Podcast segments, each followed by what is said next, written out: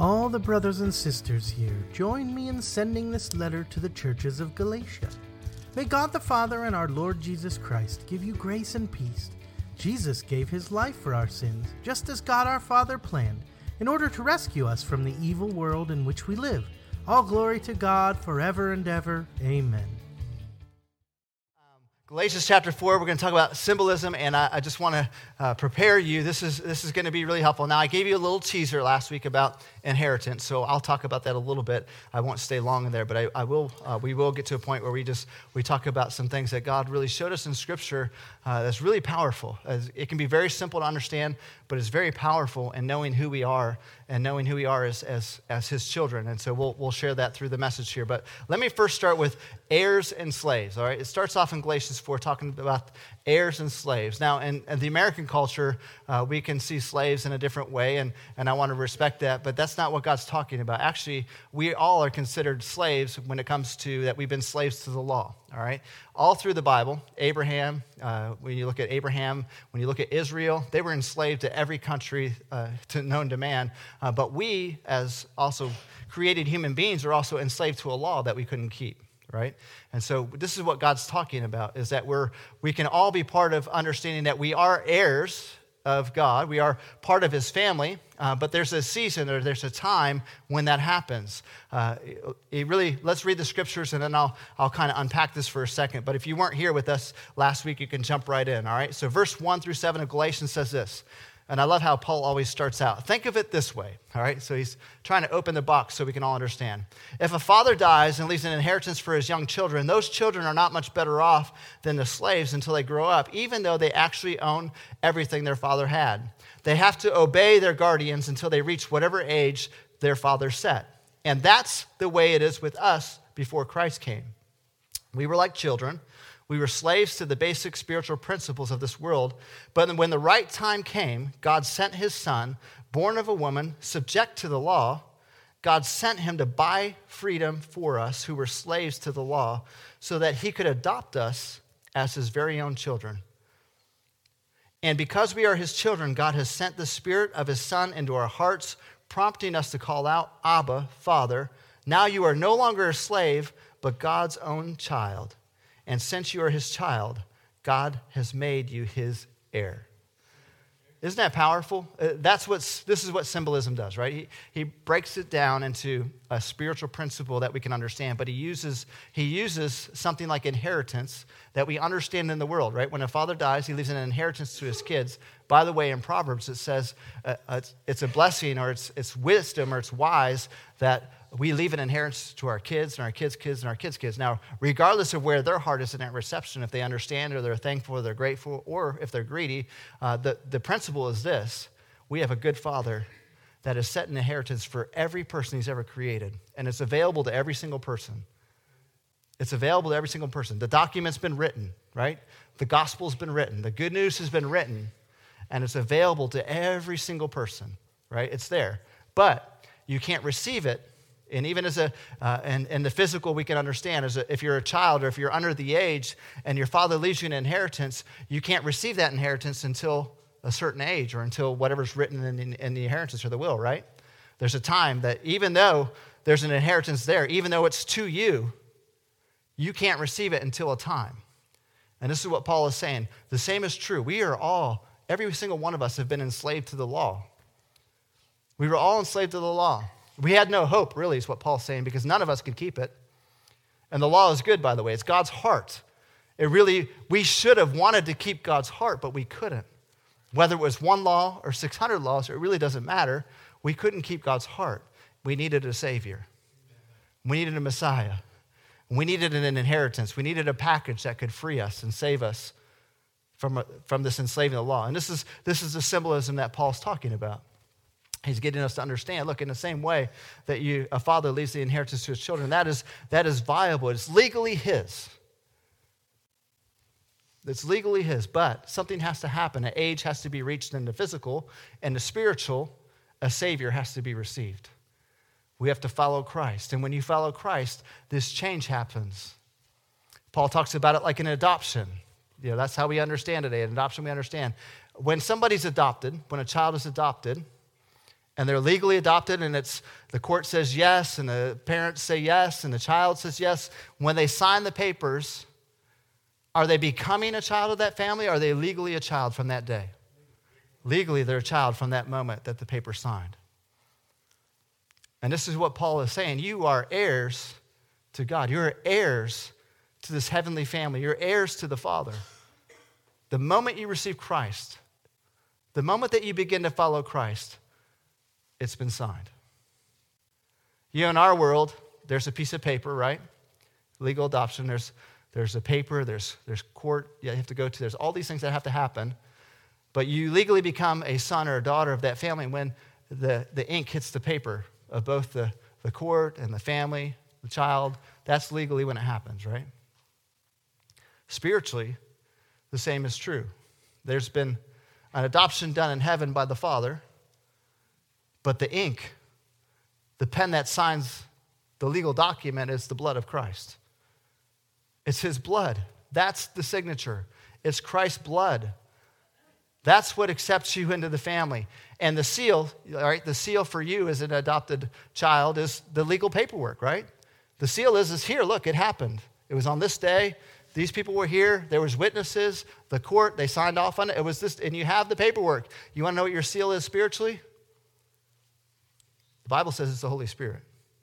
That's your seal. The blood is the ink. The Father is the adopter. The Holy Spirit is the seal.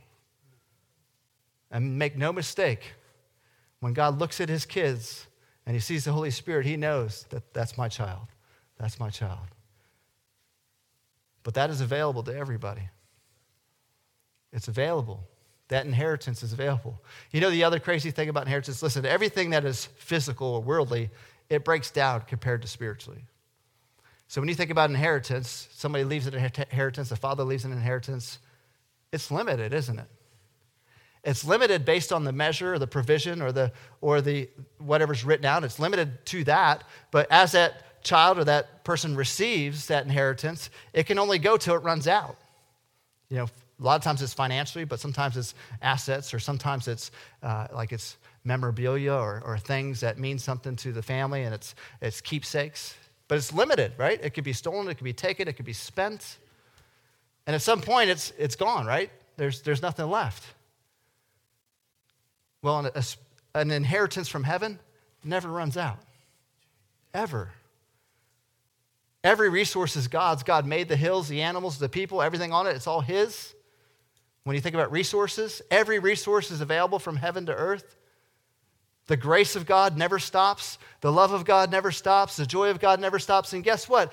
Someday we're going to leave this earth. Someday this earth will go away and it will be replaced with a new Jerusalem. And the inheritance keeps going for eternity. For eternity. We will be receiving from our Lord Jesus. We'll be receiving from the Father. We'll be receiving for, the, for eternity. It never stops. So, again, these things look good in the physical and the natural, but it never, ever equates to what God has given to you. And what I love about this passage is, uh, is the final verse, because a lot of us get tripped up on this in our minds or in our finite minds. We get tripped up, and it says that you are no longer a slave, but you're God's own child. And since you are his child, God has made you his heir. Instantly, you're his heir. Instantly upon salvation, when you receive the seal of the Holy Spirit upon your life, you are an heir of Christ. My, myself included, and many of us in this room, a lot of times we think, well, I've got to, uh, I'm becoming a child of God, right? Or I'm, I'm in the process. And I understand that we're maturing. But when you adopt a child, instantly you're part of the family. Instantly you're a child. When you become, when you receive Christ, and when you become an heir of Christ, you are instantly part of God's family. You're instantly his child. You're not becoming his child. A lot of us keep thinking, well, I just got to keep doing a couple more good works and then I'll be a child. Or if I can, if I can get here in my relationship with God, then, then I'll be accepted as a, as a child. No, you're accepted through the blood of Christ and the seal of the Holy Spirit. You're his heir. Jesus Christ is the king. You are an heir to the king. Now, today, right now. Look, if you haven't received Christ, you can make that change today. You can receive Christ. You can follow Christ today. You can make that change. The adoption will be signed. by Jesus himself through his blood. The Holy Spirit will come and live inside of you. Today, that can happen for you. So if that's where you are today and you need to receive Christ, you can do that today. Today's the day of salvation, the scripture says. Look, it's been written the whole time. Before we even entered the earth, the inheritance or the, the blessing or the covenant from God has been written for you and for me. And for every person on the planet, whether they know Christ or not, there's still the good news applies to them. Jesus died for the whole world, not just for a few. He died for everybody. It's pretty awesome. That's, that's the symbolism. You are his child now, today. If you've received Christ, you are his child. You are his heir. You're not becoming his heir, you are his heir.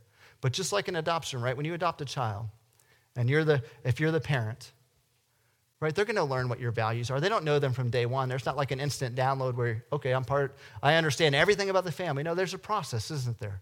There's a maturity, there's a growing, there's, there's teachable moments, there's correction, there's discipline. And in the same way, that's true with us as children of God, right? We're understanding God's heart.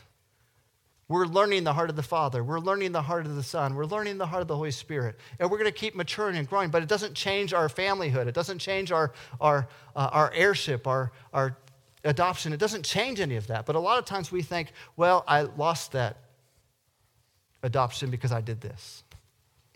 Or uh, I'm, I like Jesus and I, I'm following Jesus and I can become part of his family, but I've got to do these, these hundred things before I can really be accepted by the Father. Look, it's not true. That's the way the Galatians thought, right?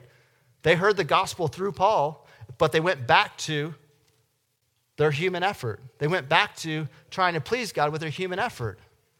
Look, I'm not saying that we don't do good things because if you know a good God, you're going to resemble his heart. But the reality is, your human effort means nothing. My human effort, human, you can't buy the grace of God. You can't work for the grace of God. That's what Ephesians says. If you could work for it, if your work could obtain salvation, then it wouldn't be grace. Christ died in vain. Let's put it that way. Christ died in vain. We would never say that, but in our actions, sometimes that's what we're saying. I know that Jesus sacrificed his life for me, but it really doesn't matter until I do these things. And this is what the Galatians were saying. This is what a lot of us have been in our life saying is that, yes, Jesus died for me, but look, I understand that we will serve a great God and we're going to do good things, but it's not about our human effort. And Paul goes on to say, look, this is, look at it through an adoption. Look at it this way. And then he goes on to say, hey, let me show you another way. Let me show you another piece of symbolism in the scriptures. And he talks about two covenants a covenant of flesh and a covenant of spirit. A covenant from God and a covenant from human effort. Now, watch. it's pretty amazing. If you've ever read the story of uh, Abraham and Sarah, now, if you're new to the Bible, maybe you've never heard this before, so I don't want to assume that everybody's heard, okay? Abraham is the father of faith. Abraham was one of the first that God spoke to. He received it by faith. He received what God said, and because he believed God, it was counted to him as righteousness through his faith. All right, so that's, that's where it began. God gave Abraham a promise. And the promise was this there was a couple promises. I read it last week. But one of the promises was, I'm going to give you a son. They were having problems having children. Maybe you're here today and you're in that boat. So was Abraham, so was Sarah. They wanted a kid, they desired to have a child, but they couldn't have a child for whatever reason. They prayed, they asked God, and they couldn't have children. Now, God at some point came to Abraham and Sarah and said, I promise you, you will have a child, you'll have a son. And through that son will come the seed, the Messiah. I promise you this will happen. Has any of you received a promise from God before? Anyone heard of it? You have? If you've received a promise, and I, I believe that if you haven't, I believe God is speaking to you today. Let me just say this. Sometimes when God gives a promise, it is always a blessing. It's always more than you think. But you know the hard part of the promise? The fulfillment. Not hard for God. God can fulfill anything instantly. Hard for us because we want it now. Hard for us because we want to add human effort. Hard for us because we want to make it happen. We want to tell God how He has to make the miracle happen, but it wouldn't be a miracle if we told God how to do it, would it? But this happened to Abraham and Sarah. Uh, God said, Abraham and Sarah, you're going to have a child. But it didn't happen in their timing. And in human effort, what did they do? In human effort, they said, you know what, I'm going to make this happen. And they had, they had a woman that worked for them named Hagar. And part of the law was look, if you can't have physical children, you can use your, your, your bond servants, you could use those that are working for you, and you can have children through them. You can you know, advance your lineage that way. So they, in human effort, Abraham and Sarah said, look, all right, we're going to have a son this way. And Hagar had a son, his name was Ishmael. Now, this wasn't the promise that God talked about. This was human effort and Abraham and Sarah making it happen through human effort. It didn't happen in their timing, so they decided, I'm going to make it happen. And look, for those of you that have received a promise from God, or maybe you're waiting for a promise from God, God's promise is always better when He answers. And when we start to answer the promise on our own, it's always a stumbling block. There's always something that we, we have created that God never intended for us. And if you've ever studied Abraham and Ishmael and Hagar, it's a harsh story.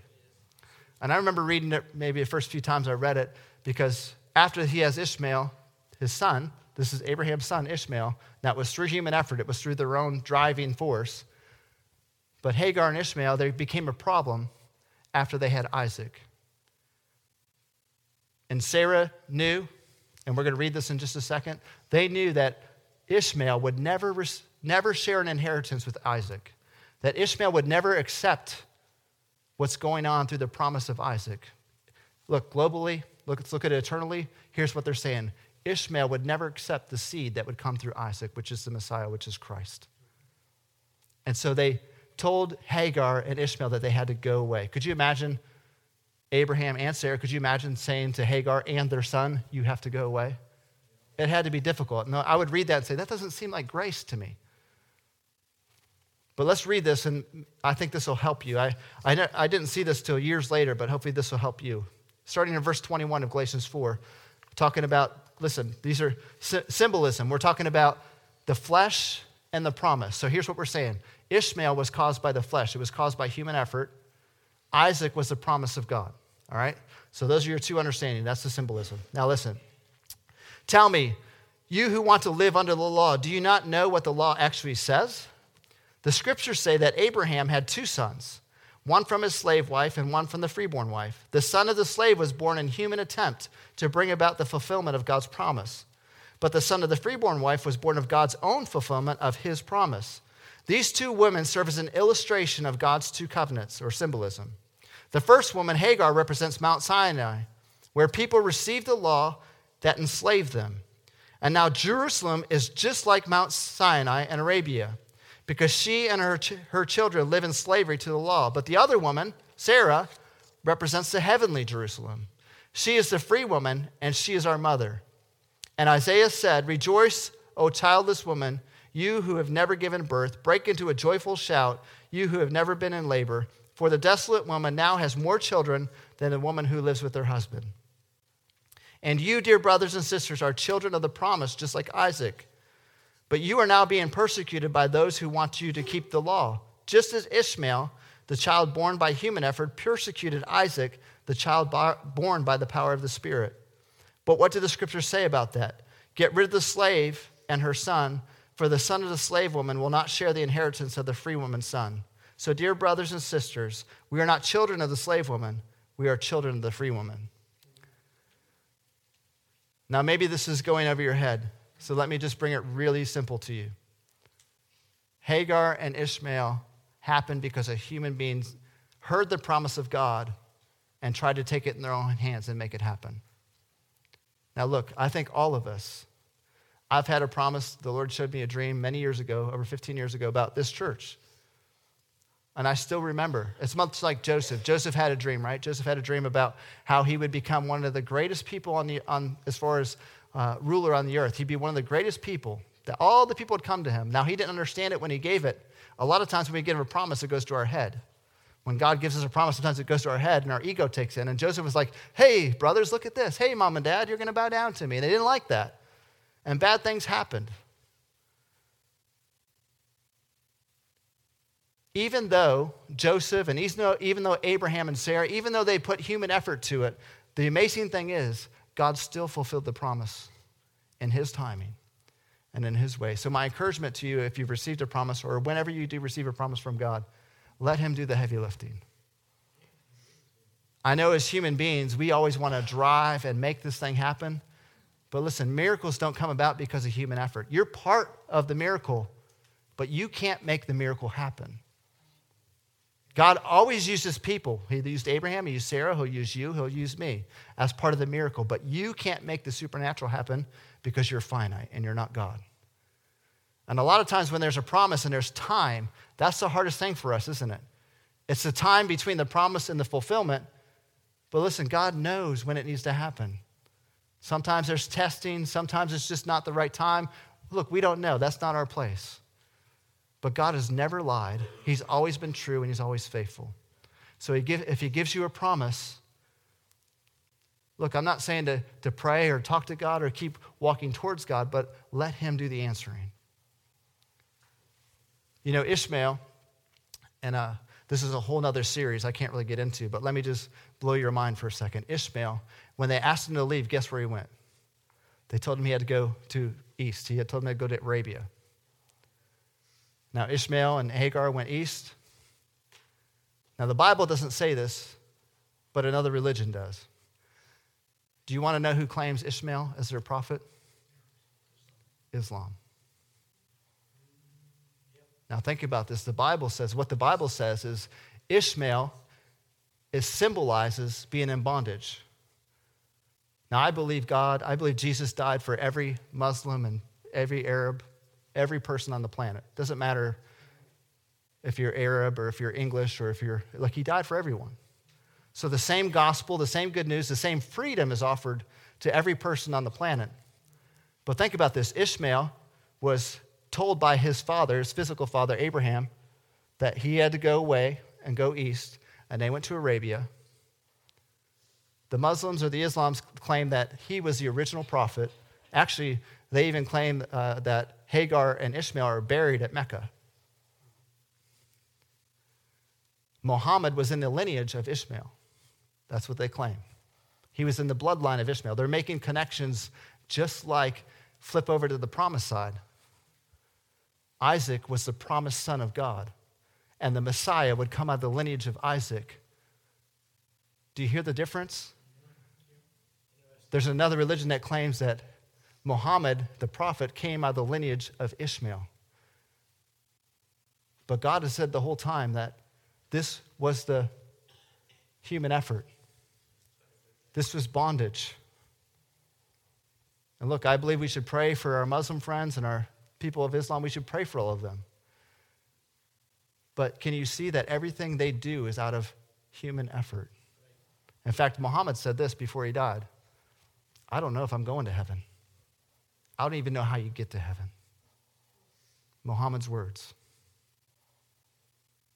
And the one thing, the only thing the Muslims claim that will get you heaven is dying in jihad. They're always trying to please their father. Ishmael was always trying to please Abraham. And now they made a spiritual principle if you die trying to please your father, that'll get you into heaven. By the way, the promised seed, Jesus Christ, said this the only way you get to the Father, the way, the truth, of life is through me, Jesus. There's no other way. Isn't there a stark difference between those that following Ishmael and those that are following Isaac? Look, all of us that receive Jesus as Messiah are now part of we're the part of the seed of Abraham. We're part of this bigger family that the promise goes way back. We talked about this last week. The promise goes all the way back to Abraham. He told Abraham, Look, you're going to have a child who was Isaac. And through Isaac, through the lineage of Isaac, will come the Messiah. And through the Messiah will come salvation, and you'll have as many kids as the seashore. Did you think Abraham understood what he was saying in the moment? No. And this is my encouragement to you as you receive a promise from God it's bigger than you, it's bigger than me. God's promises are always more than you think. Is it a blessing to you in the moment? Isaac was a blessing to Abraham and Sarah. In fact, they had kids when they were 90. Think about that. in their 90s. In fact, when God gave the promise to Sarah, she laughed. I think you would have too if you were 90 and God to get that promise to you. But God was still faithful. Miraculously, it was still happened. Look at this verse in Philippians, and I think this will uh, is pretty amazing. It says this, and I am certain that God, who began the good work within you, will continue his work until it's finally finished on a day when Christ Jesus returns. Notice it doesn't say that it will be completed when you leave earth. This is the amazing thing about promises from God, or, or uh, when Abraham, look, the promises are still happening today. The same promise he gave Abraham is still being fulfilled today because we're part of Abraham's family. We're part of the children of the sea of the sandshore. And the same is true for you. When God gives you a promise, look, our life on earth may be done here and we may be in heaven, but the promise God gave to you still goes on. It says it still goes on until Christ returns. That's why I say it's bigger than you, it's bigger than me. Notice what the verse says. The verse in Philippians says that he who began the good work in you, remember who did the adopting here? He did. Remember who shed the blood? He did. Remember who saved you? He did. Remember who put the gifts and talents in, into you? He did. He who began the good work. You see, he did all the heavy lifting we receive this wonderful good news of our, of our Savior. And what He began, He will finish. Yes, we strive to worship God and we strive to serve God and we want to do and represent the heart of God. We love God and we love people. Yes, that's what we do. That's our pattern. But it doesn't come out of human effort. It isn't by us making it happen. Yes, we play a part, but we play a part through Christ, through his blood, through our adoption, through the seal of the Holy Spirit. We do all of that through him. Let's not make it about works. Let's not make it about we got to do all these good things.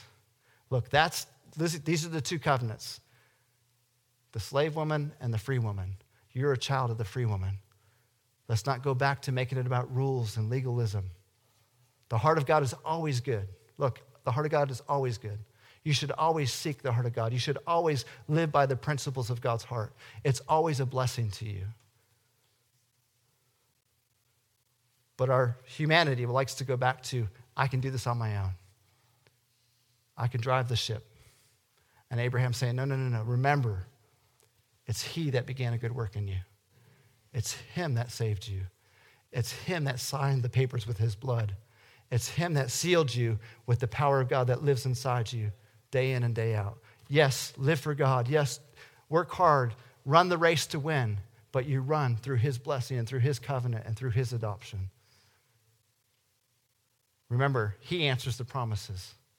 It's Him that miraculously gives us the answer. Finally, let me close with this the therefores in Scripture. You ever see this in the Bible? This is where we're at. Chapter 4 ends, and he says, uh, let me just read that last verse for you. He says, So, dear brothers and sisters, we are not children of the slave woman, we are children of the free woman. So, remember how it ends.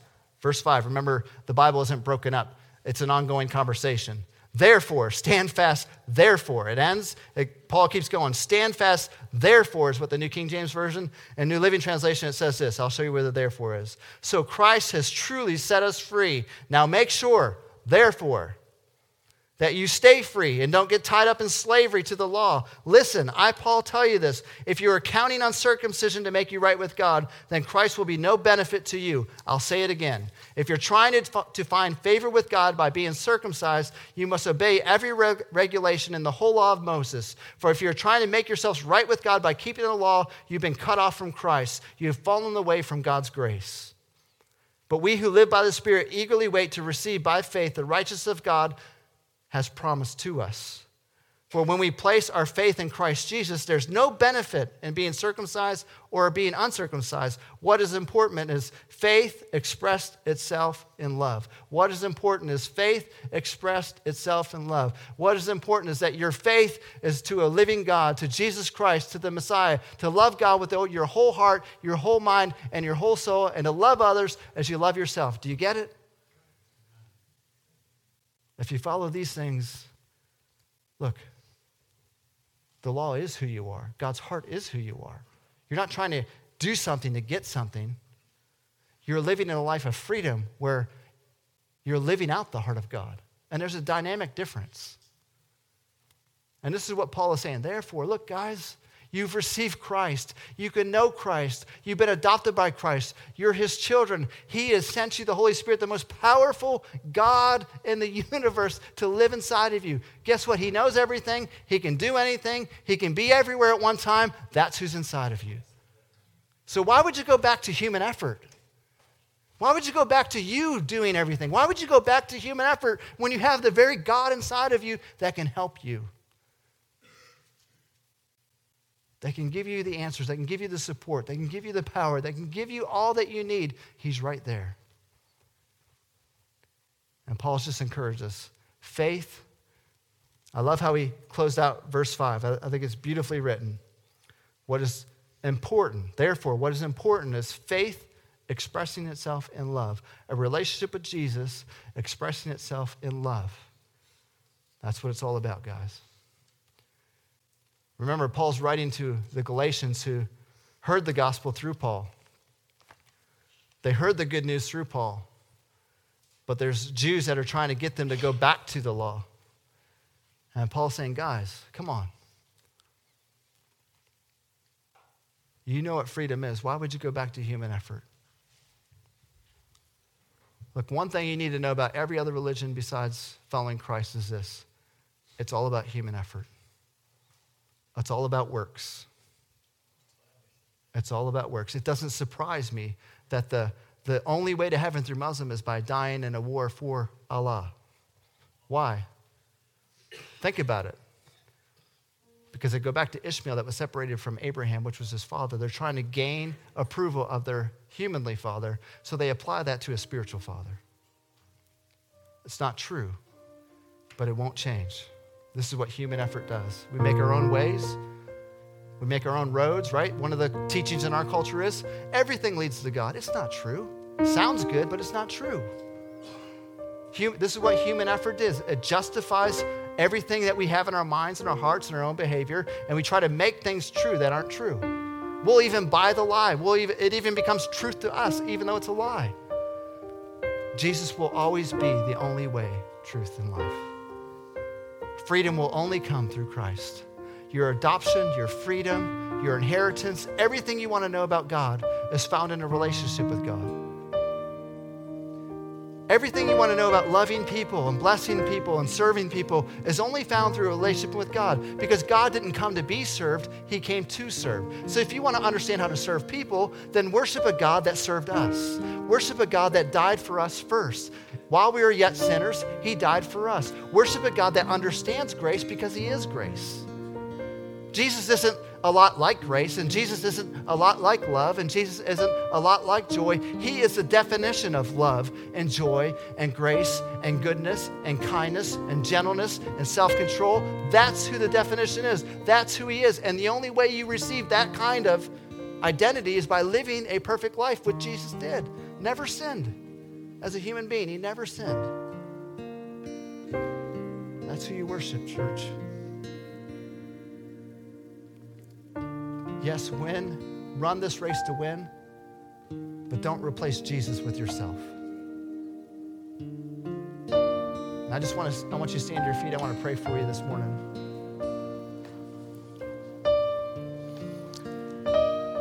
And I'll have the altar teams come forward. So, altar teams, if you can come on up. Listen, maybe you're here this morning and you just need to receive Christ. You've just been trying to grind it out yourself. Look, now's the time. Today's the day just right there in your seat to say, God, I am so sorry. The Bible says repent. Look, that's part of your salvation is you have to say, God, I'm sorry, forgive me. And then the second part is, is God, I believe. I believe that you came and you died for me. You sacrificed your life. You rose from the grave. You appeared for 40 days and you ascended into heaven and you're alive today. You're not dead today, you're alive. And you're sending me the Holy Spirit.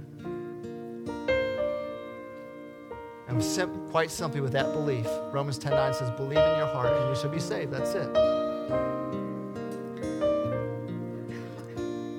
Follow Jesus. Look, this is why the Bible is so important. You got to have one. If you're giving your life to Christ, you need the Word of God because this is As a child of God, this is the heart of your dad. This is the heart of the Son. This is the heart of the Holy Spirit. You've been adopted, and these are His values. This is His best for you. This is what it means to be a follower of Christ right here. So we have that gift for you. If you want to give your life to Jesus, we'd love to give it to you. Just come on up here. Tell Him, look, I did it. I've given my life to Jesus. I want to follow Him for all my days. We'll give you a Bible today. And if you're here today, maybe just as I talk about promises, God reminded you of the promise He gave you. Maybe you're sitting here today and go, Oh, I've forgotten, or, or maybe it's just been on your heart. Look, please don't take control. Look, He is always faithful and He's always true. I don't know when He'll answer, I don't know how He'll answer, but I do know this when He answers, you're going to know it. I think Abraham and Sarah knew when Isaac came. That's the promise of God. That's what God said would happen. And for you, I believe that to be for you. You're going to know. And remember, it's going to go beyond you. It is going to be a blessing to you and your life and your family, but it's also going to be an eternal seed that goes on until Christ returns. So wait for it. Hang in there. Thank God for it. But let Him do the heavy lifting, let Him do the miracle. And if you're here today, you've never heard a promise from God. Can I just tell you this? John says this the sheep will hear my voice. A sheep is symbolic of the church, sheep are symbolic of his followers. You have a God that's speaking to you. I know we don't hear promises every day, like eternal promises like that every day, but I do I do believe there's a promise for every one of you. Because as human fathers with our kids, right? We make promises to our kids all the time. Sometimes we don't always follow up on them, but that's not the Father that we worship. God makes a promise to you, He will answer. He will fulfill His promise. But as a father and as a, as a parent, look, we make promises to our kids, and we want nothing more than to fulfill those promises, right? And so if you haven't heard a promise, look, open your heart right now, right here, right now. Spend some time in worship with God and open your heart. Maybe it's today, maybe it's tomorrow. All I can tell you is you have a God that's speaking to you. Stay focused, stay in relationship. You'll hear and you'll know. And just hang on. Hang on. It's the best ride ever, isn't it? Let's pray. Lord, I thank you. Thank you for this church. Lord, for those that are receiving you as Lord and Savior. God, thank you for dying for them. Thank you for dying for me. Thank you for dying for every person in this room. And Holy Spirit, show them how much they mean to you. Show them how happy and how excited you are that you have inked their adoption. You've accepted them into the family. They're now heirs of Christ. Oh God, just give them a big hug from heaven. Show them how much you love them. And God, the best is yet to come for them. And Lord, for us that have promises from heaven, let us remain faithful to what is true. Let us remain faithful to our relationship with you. God, you're the promise maker and you're the promise keeper.